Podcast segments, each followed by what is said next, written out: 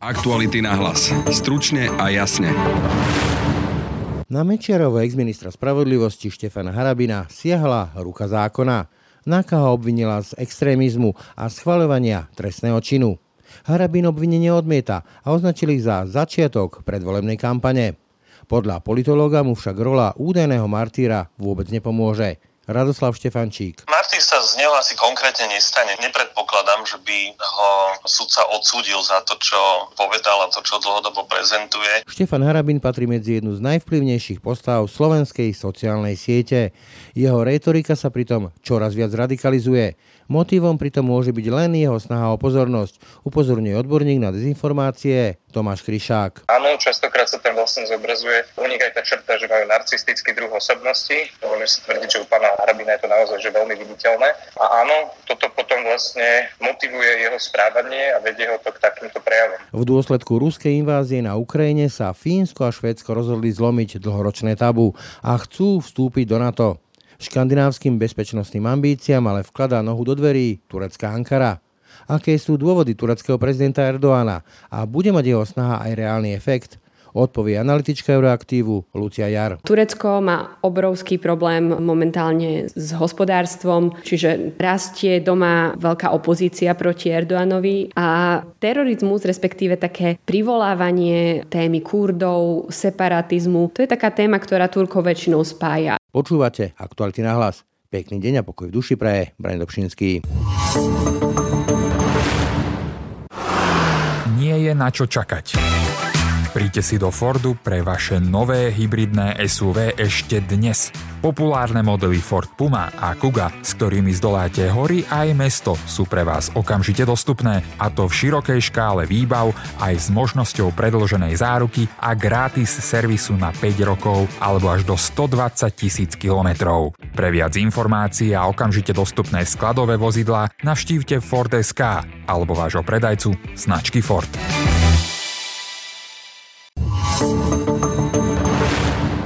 Po Štefana Harabina si včera prišla NAKA. Exminister spravodlivosti a bývalý predseda Najvyššieho súdu je obvinený z extrémizmu a schvaľovania trestného činu. Tých sa mal dopustiť na sociálnej sieti. Krátko po ruskej invázii na Ukrajinu tento neúspešný prezidentský kandidát na svoju sociálnu sieť totižto napísal, citujem: "Urobil by som presne to isté, čo Putin v súvislosti s udalosťami na Ukrajine. Je povinnosťou Rusov pacifikovať nacistov, ktorí genocídne od roku 2014 zavraždili 15 000 vlastných civilistov. Nie je možné tolerovať používanie sily svetovým zlom. Silu musí niekedy rázne použiť aj svetové dobro." Koniec citátu.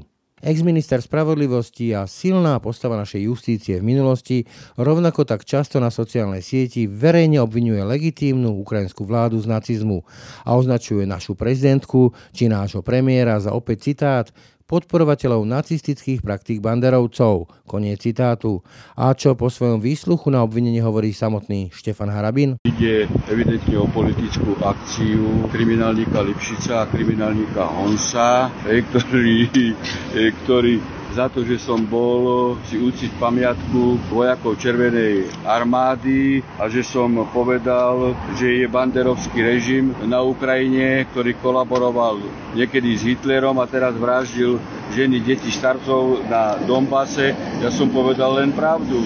A stíhajú ma za názor. Nepovedali ste ale v tom statuse, že by ste konali podobne ako Putin? Ja som rozhodný odporca nacizmu a banderizmu. Ste aj odporca vojny na Ukrajine?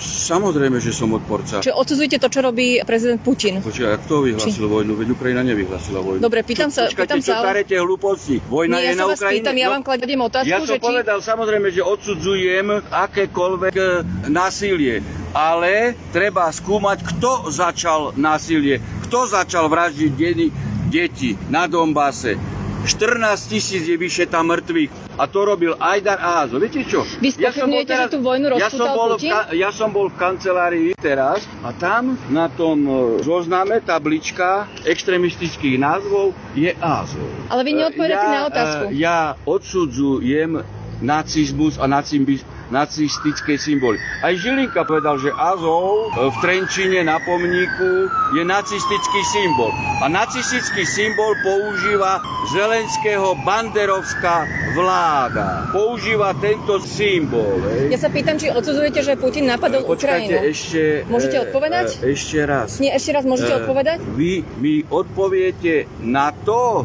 že či schvaľujete zavraždenie 14 000 civilistov, ženy a deti, starcov na Donbase. Odpoviete? Nie, odpovedajte mi na otázku. Nie, tu sa pýtam ja. Vy sa môžete pýtať, koľko chcete. Najprv chcete. Vy ste politicky exponovaná osoba. Takto. Ja som sa opýtal v zapisnici teraz pána Honca, či bude stíhať Lipšica, lebo schvaľoval vraždenie Srbov a Iračanov. Či mu zaistí notebook, lebo Lipšic schvaľoval vraždenie Srbov a nie je rozhodnutie Bezpečnostnej rady OSN, či Lipšic sám seba zobere do väzby. Aj s Honcom. Môžeme k veci. Poďme k tomu dnešnému úkonu. A čo sa teda dialo dnes u vás hore, keď prišli policajti? Nič, chceli si overiť len môj Facebook. Tak ako som im notebook dal, a to bolo všetko. Tak ako, ja nepopieram Facebook, ktorý som dal.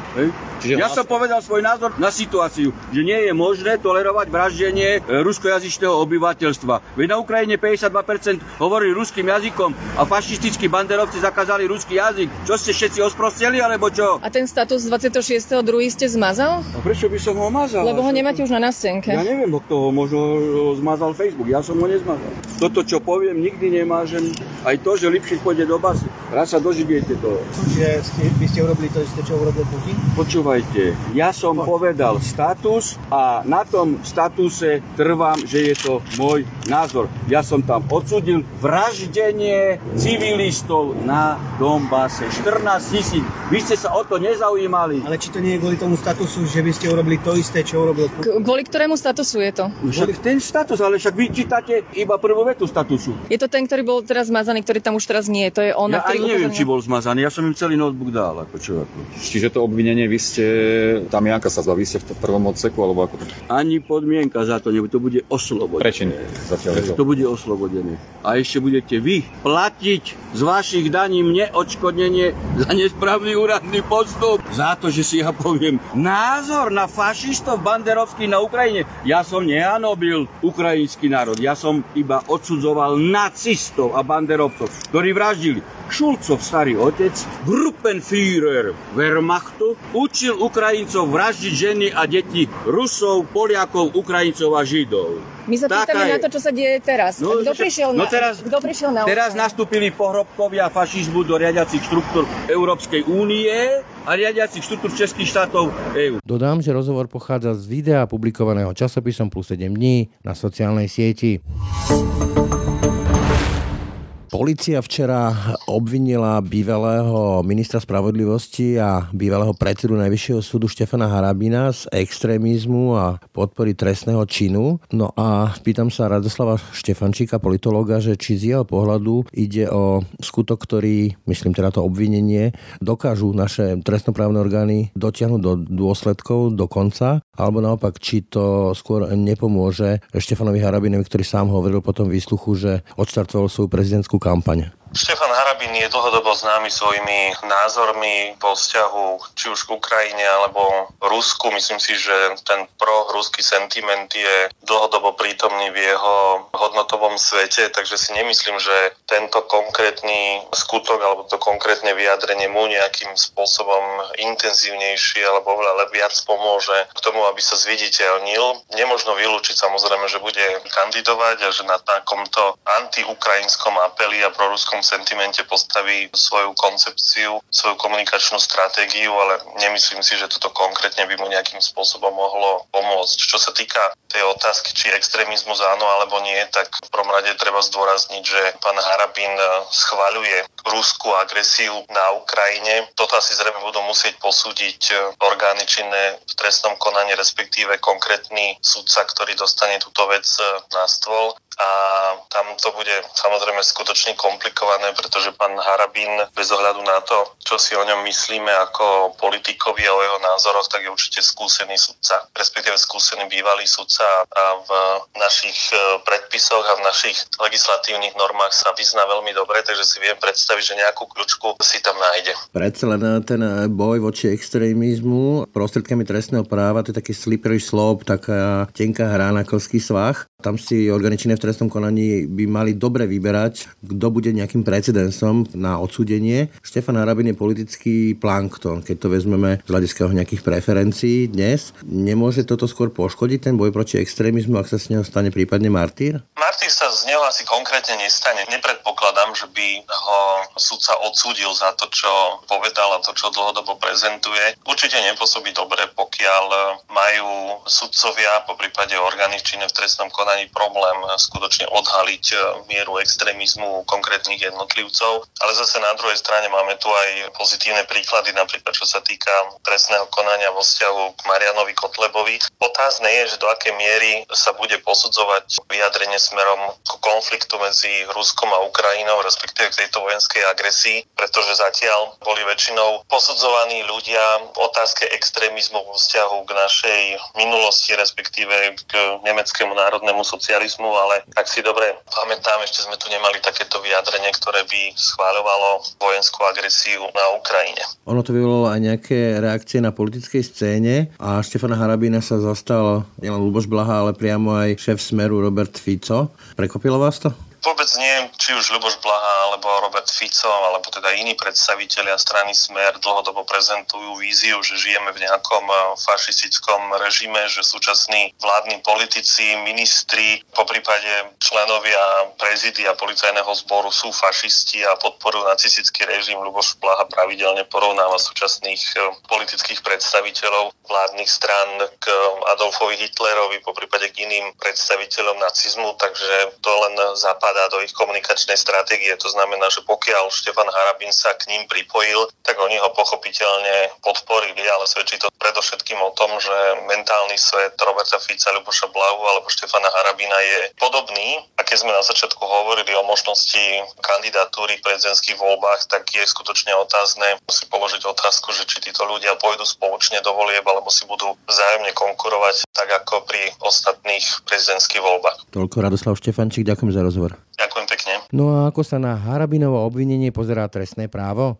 Ocitujme stanovisko, ktoré Aktualitám Nahlas poskytol odborník na trestné právo, profesor Ondrej Laciak. Hodnotiť predmetné obvinenie, jeho dôvodnosť a úspešnosť obhajoby v konkrétnej kauze mi neprináleží. Trestná sadzba za trestný čin hanobenia národa, rasy a presvedčenia podľa paragrafu 423 odsek 1 trestného zákona je 1 až 3 roky odňatia slobody. V prípade doposiaľ netrestaného páchateľa by súd v prípade uznania viny pravdepodobne uložil podmienečný trest alebo alternatívny trest. Čo sa týka schvaľovania trestného činu, ide o prípad, ak niekto verejne schvaľuje trestný čin alebo verejne vychvaľuje pre trestný čin jeho páchateľa. Z hľadiska medzinárodného práva nie je pochybnosť o tom, že vojenský útok na Ukrajinu bol aktom agresie, tak ako to definuje Rímsky štatút. Rovnako prokurátor Medzinárodného trestného súdu inicioval vyšetrovanie pre podozrenie zo spáchania vojnových zločinov na území Ukrajiny. Zatiaľ v súvislosti s Ukrajinou nebol za tieto zločiny doposiaľ nikto na Medzinárodnom trestnom súde obvinený. Štefan Harabin je na slovenskej verzii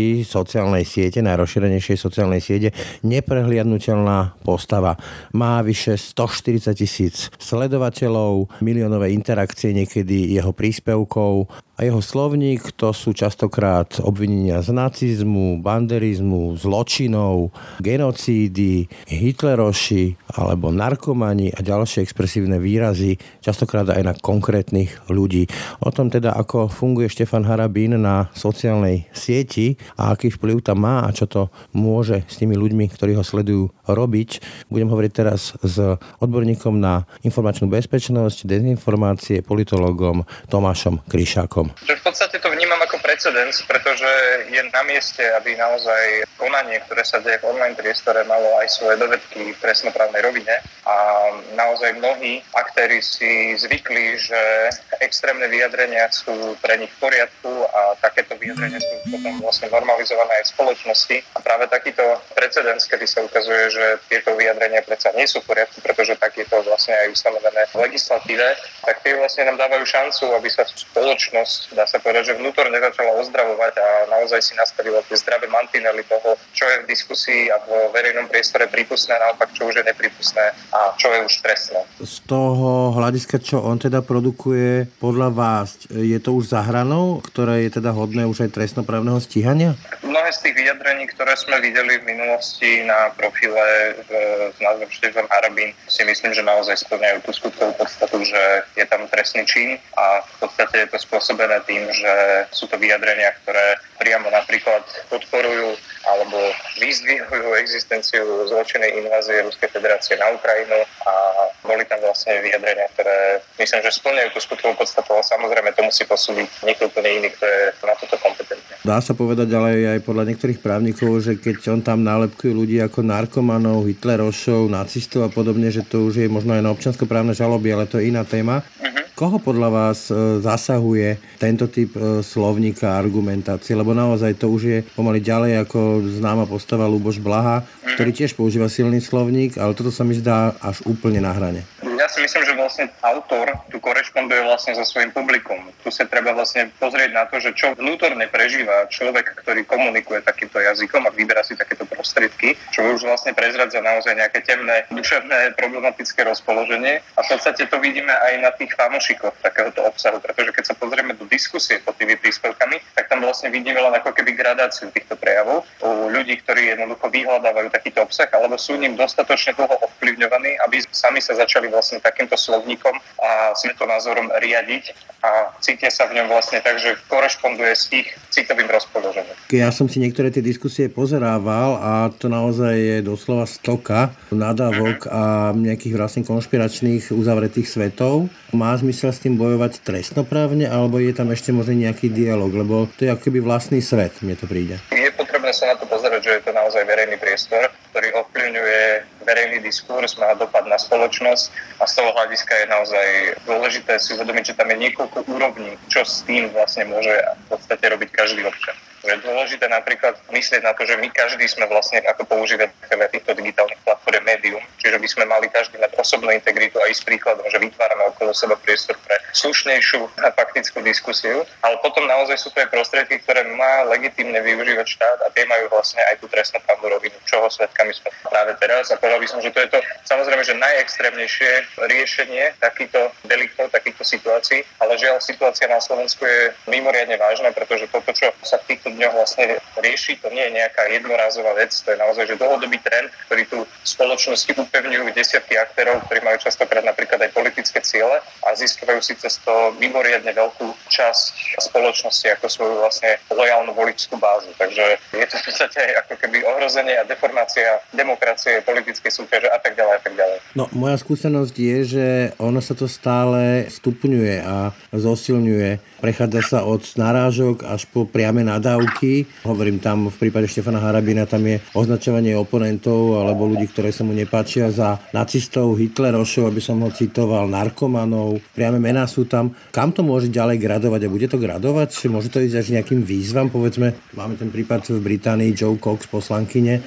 Či to neskončí takto? Presne, tá dynamika je taká, ako popisujete, že od slov to prechádza k činom a v podstate aktéri, ktorí takto zhrubili verejnú diskusiu, zhrubili ten slovník, tak jednoducho vytvára vyššiu pravdepodobnosť rizika, že naozaj takéto prejavy sa pretavia do toho, že niekto na nich voči niekomu spácha trestný čin a celkovo spoločnosť je oveľa viac naklonená k tomu, aby v podstate tie rôzne konfliktné situácie, ktoré v spoločnosti nastávajú, boli riešené násilím. Čiže jazyk ako keby otvára dvere násiliu a bolo to tak aj v minulosti a žiaľ, je to tak aj v súčasnosti a digitálne médiá tento proces, dá sa povedať, len uľahčujú a zrýchľujú. Úplne na záver, nemôže byť za tým celým taký ten narcistický motív získavať tie páčiky, lajky, hovorím cez 142 000 sledovateľov, či to nie je naozaj o tom, že tým ľuďom sa proste páči získavať si priaznivcov za akúkoľvek cenu a že to ich tak narcisticky uspokojuje.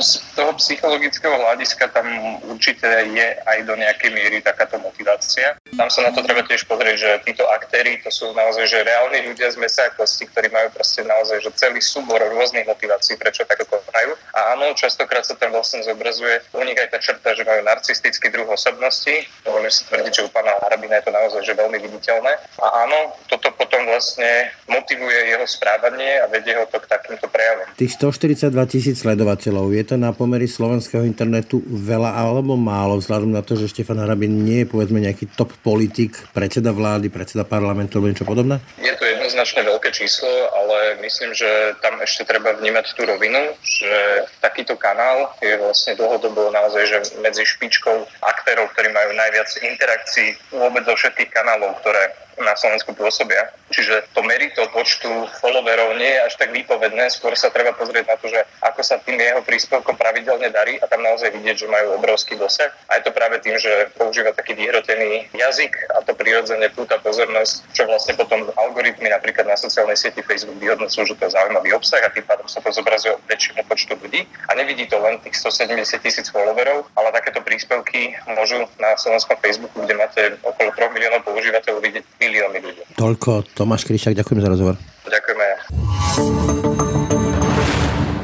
Momentálne vítam pri mikrofóne analytičku z portálu Euractiv, ktorá sa špecializuje aj na Turecko. Luciu Yar, dobrý deň. Dobrý deň. Témou nášho rozhovoru je teda záujem Švédska a Fínska vstúpiť do NATO a s tým teda súvisiaca najnovšia taká komplikácia, teda že turecký prezident Erdogan nechce schváliť rozšírenie NATO o Švédsko a Fínsko. A teda taká úvodná otázka, prečo má turecký prezident problém so vstupom Fínska a Švédska do NATO? Tých problémov je niekoľko a možno také oficiálne, ktoré on komunikuje, sa týkajú takých dvoch oblastí, možno ich rozšírimo teda zo pár viac, ale v prvom rade podľa Erdoana krajiny ako Fínsko, ale špecificky Švédsko sú veľmi otvorené podpore organizácií, ktoré Turecko považuje za teroristické. Keď hovoríme o kurdských separatistoch, to je asi jedna taká veľká skupina, kde naozaj vo Švédsku hlavne žije veľké množstvo Kurdov, kurdskej menšiny a naozaj tam majú istú podporu aj také organizácie ako PKK, ktorá pôsobí v Turecku, alebo YPG, ktorá pôsobí v Sýrii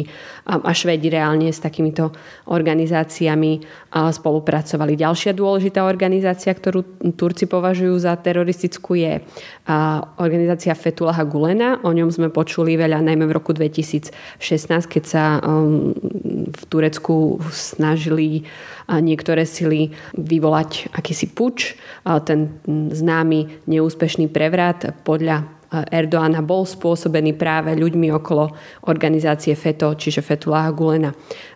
Podľa Erdoana práve kurdskí separatisti a ľudia okolo Fethullaha Gülena sú veľmi protežovaní práve vo Švédsku.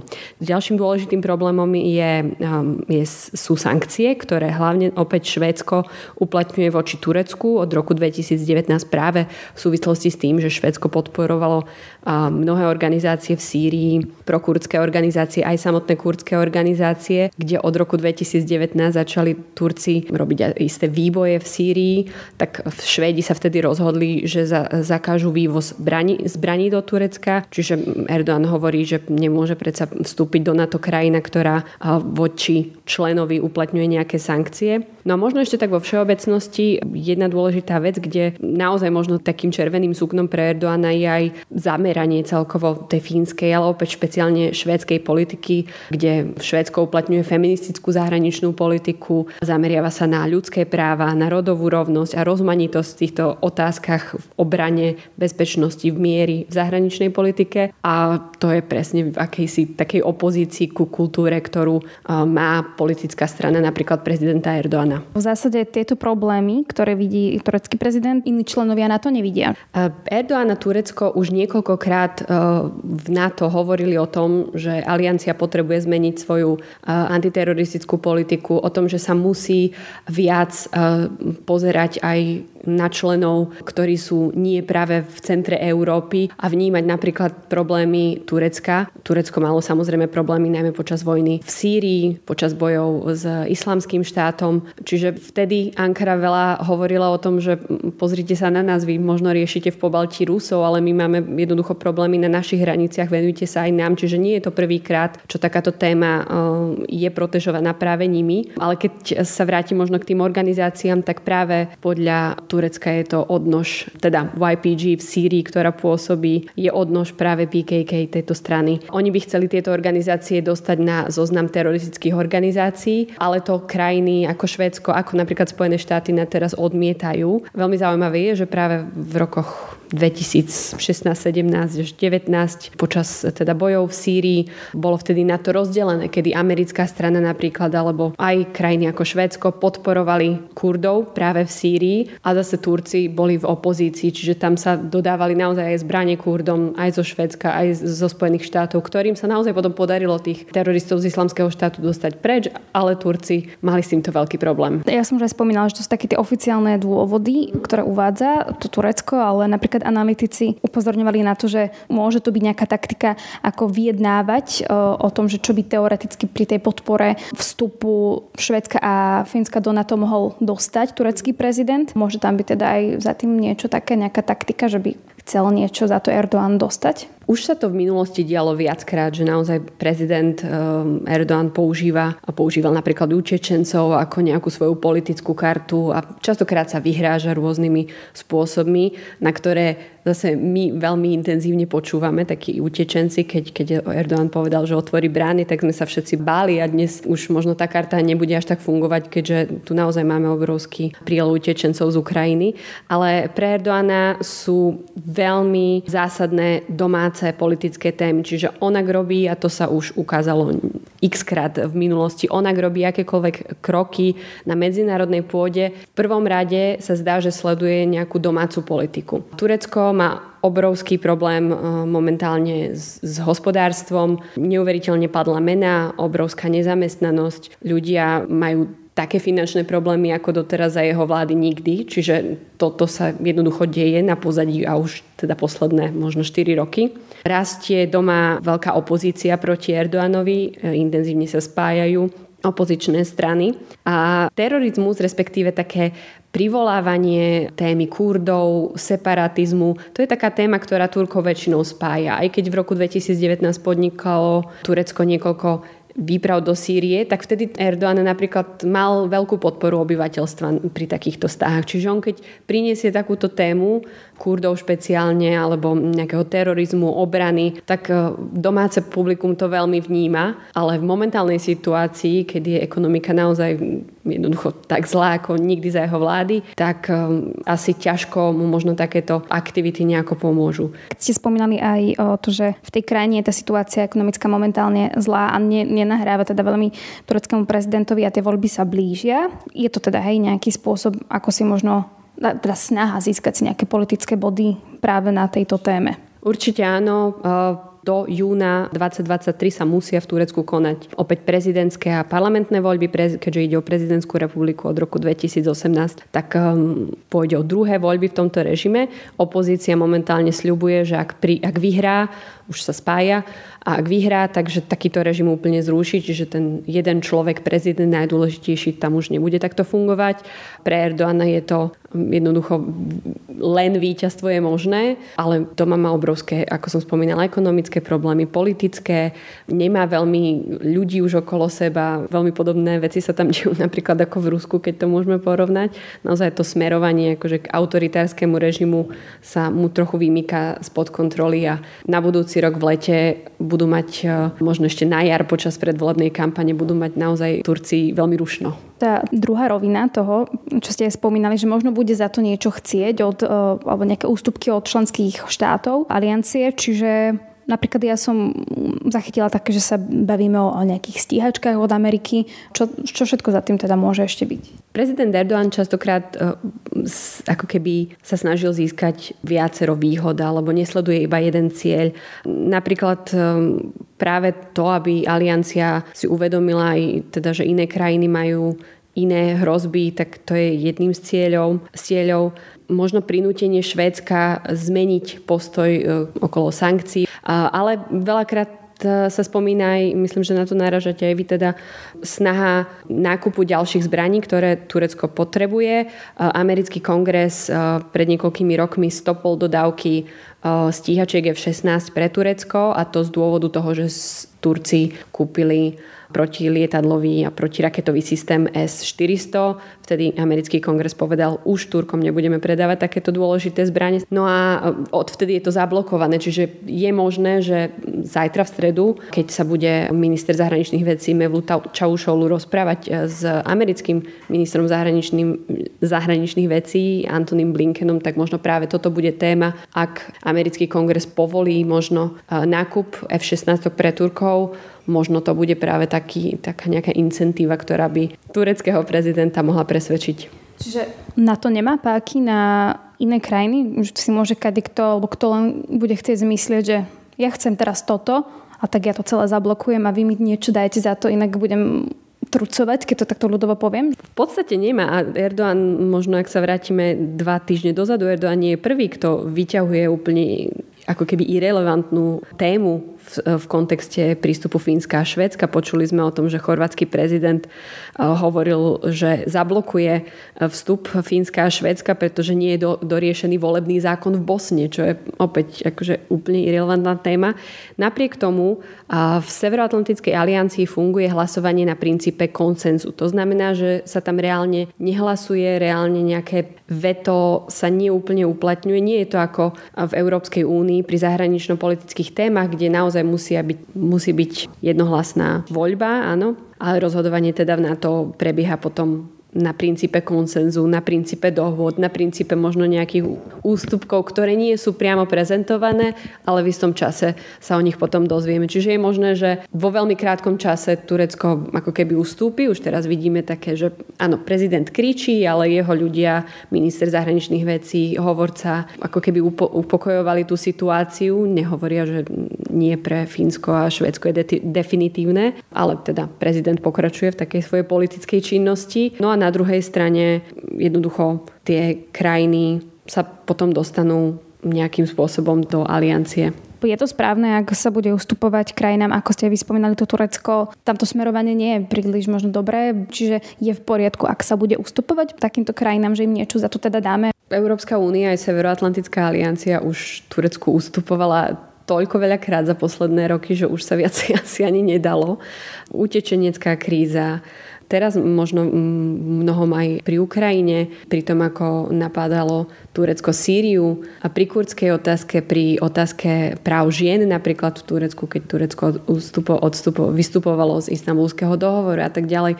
Európa stále, a to vidíme aj pri ruskej vojne na Ukrajine, že Európa a možno západný svet nemá také páky, respektíve nevyužíva také nejaké útočné zbrane priamo proti režimom, akým je Turecko, respektíve Rusko. Snaží sa diskutovať, snaží sa využívať ekonomické sankcie, nejaký iný politický, diplomatický nátlak, a to je jednoducho spôsob hry, aký chce ďalej Západ uplatňovať. Robíme ústupky, lebo inak to ako keby riešiť nevieme, ale je faktom, že aj Európska únia veľmi intenzívne tlačí Turecko v oblastiach ako nejaká voľná zóna obchodu napríklad.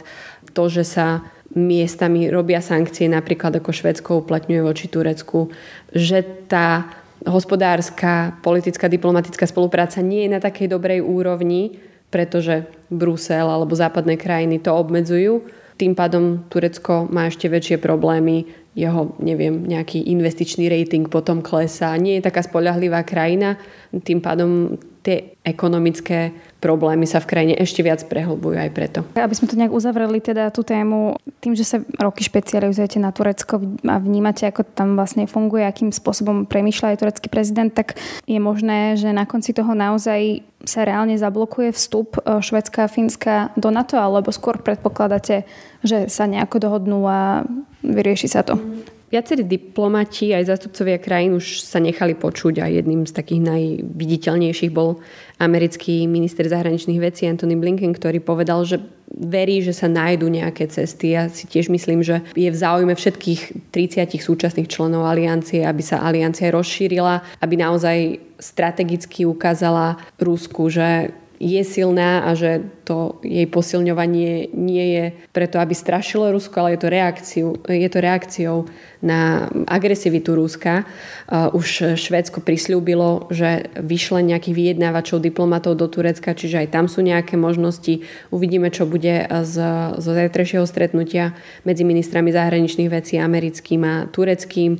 Čiže spôsobov je niekoľko. Osobne si myslím, že je to v záujme všetkých krajín Severoatlantickej aliancie, vrátane Turecka, aby sa aliancia posilnila o také silné krajiny, akými je Švédsko a Fínsko, ktoré majú napriek svojmu neutrálnemu charakteru veľmi silnú obrannú zložku štátov. Toľko Lucia Yar z portálu Euractiv. Ďakujem za pozvanie.